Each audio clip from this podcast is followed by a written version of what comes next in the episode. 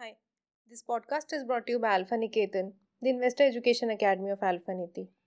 Is the world on a rebalance and reset mode? It was an era of excesses, with the US Federal Reserve considering slowing down bond purchases faster than before due to rising and stubborn inflation. It could be a beginning of rebalancing in the financial markets. Financial markets are presently flushed with excess money. With a 0% interest rate in rich countries, asset prices surged across the board. Real estate, equity, and commodities have witnessed a dramatic resurgence from the depths of 2020. World markets have seen such booms in the stock market and property in the past. However, very rarely that has not translated into productivity. That makes this time different. Money needs to find a way into productive assets. That is necessary if you want to provide income into a surging population. So, the easy cash should mean new businesses, new factories, products, and services. However, we have witnessed a surge in wealth over the past two years, not in productive assets, that has led to inequality like never seen before. Rebalancing global inequalities. There has been a dramatic surge in global economic inequality over the past two years. Nearly 100 million people in poorer countries slipped into poverty. Cheap money has made the rich richer and poor poorer.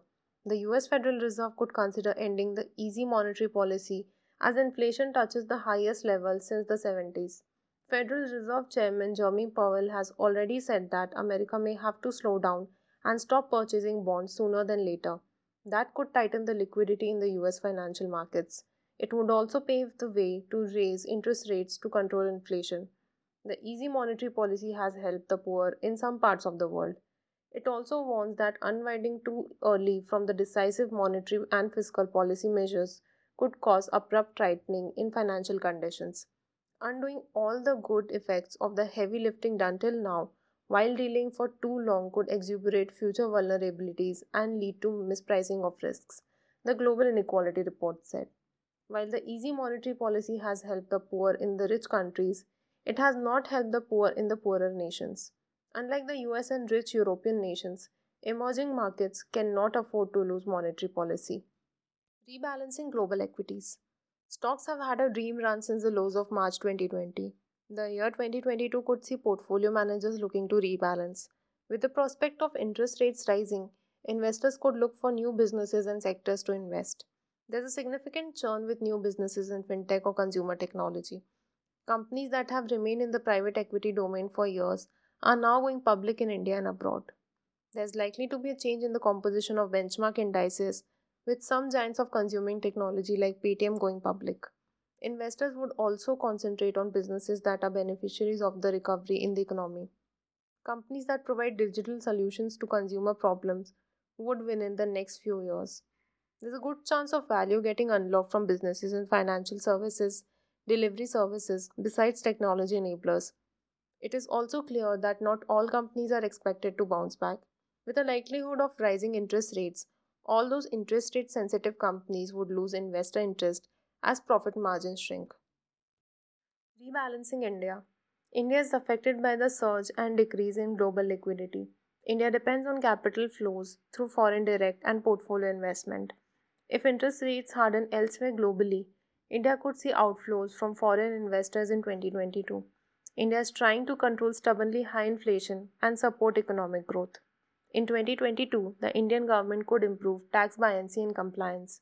The government would continue to monetize assets and increase receipts. Last week, the government announced privatizing 25 airports. It would also push for the initial public offering of the Life Insurance Corporation of India and the privatization of public sector banks in 2022. Fiscal deficit for 2020-21 is already expected to be a record 9.3%. That is twice the number in the year ago period. Any rebalancing of India would involve bringing down the fiscal deficit and curbing excess expenditure. That could push government to take some unpopular measures. 2022 is the best year for the government to go for any economic reforms as general elections would be held in 2024. Rebalancing businesses. It is a whole new world businesses are rebalancing their strategy to engage customers digitally. Digital transformation is the buzzword. Banking industry has been revolutionized through technology. The investment world is now embracing technologies and aided by big data is making investments affordable, accessible and scalable. The legacy challenges that existed in the past are being rapidly conquered through relentless innovations as the investment landscape gets reshaped. The digital ecosystem needs to be well supported by regulatory reforms to fulfill the vision of Digital India and also enable India to align with global markets and trends. As the world goes through this process of reset, investors needs to go digital and be future ready. Thank you.